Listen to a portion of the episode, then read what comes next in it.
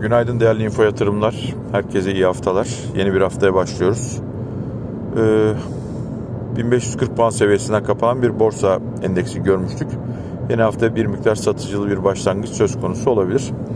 Ee, zaten çok hızlı bir yükseliş sonrasında yaşanabilecek kar satışlarını doğal karşılamak lazım. Orta uzun vadede yapılan tahminler yıl sonu için ya da bir yıl sonrası için 1700-1800 puan seviyelerini işaretletse de tüm dünyada yaşanan hızlı yükseliş sonrasında bir kar realizasyonunun gelmesi e, doğal olarak karşılanmalı ama piyasanın güçlü olduğunda göz ardı etmemek lazım. Dolar tarafında 7.30'ların altına doğru bir hareket olsa da sabahın ilk saatlerinde 7.40 seviyelerin hemen etrafında dolaşan bir dolar TL kuru görüyoruz. Burada bir miktar dolar endeksinin yukarı yönlü hareketinin de etkili olduğunu söylemek lazım. Ancak esas büyük sürpriz altın fiyatlarında söz konusu oldu.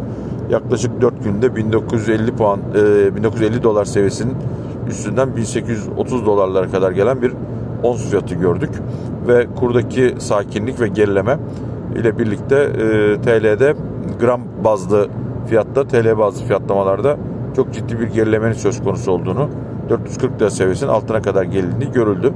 Açıkçası çok somut olarak ons üzerindeki yaşanan bu satış baskısının bir gerekçesi yok. Burada bir miktar e, Amerika'daki faiz oranları, e, dolardaki güçlenme gibi şeyler e, gerekçe olarak gösterilse de bu 4 günde yaklaşık 100 doları aşan bir değer kaybını çok açıklayacak bir durum değil. Önümüzdeki günlerde e, tekrar bakacağız. 1850-1950 bandına tekrar geri dönmesi mümkün. Ama satış baskısının devam etmesi en azından bu stop loss'ların çalışması hali bir miktarda satış baskısını devam ettirebilir ama kısa vadede geçtiğimiz günlerde gördüğümüz o 1765 dolar seviyesinin altına gelmesini beklemediğimi ifade etmek isterim. Bu vesileyle bir kez daha herkese güzel bir hafta diliyorum. Sağlıklı, mutlu, bol kazançlı bir hafta olsun. Sevgiler.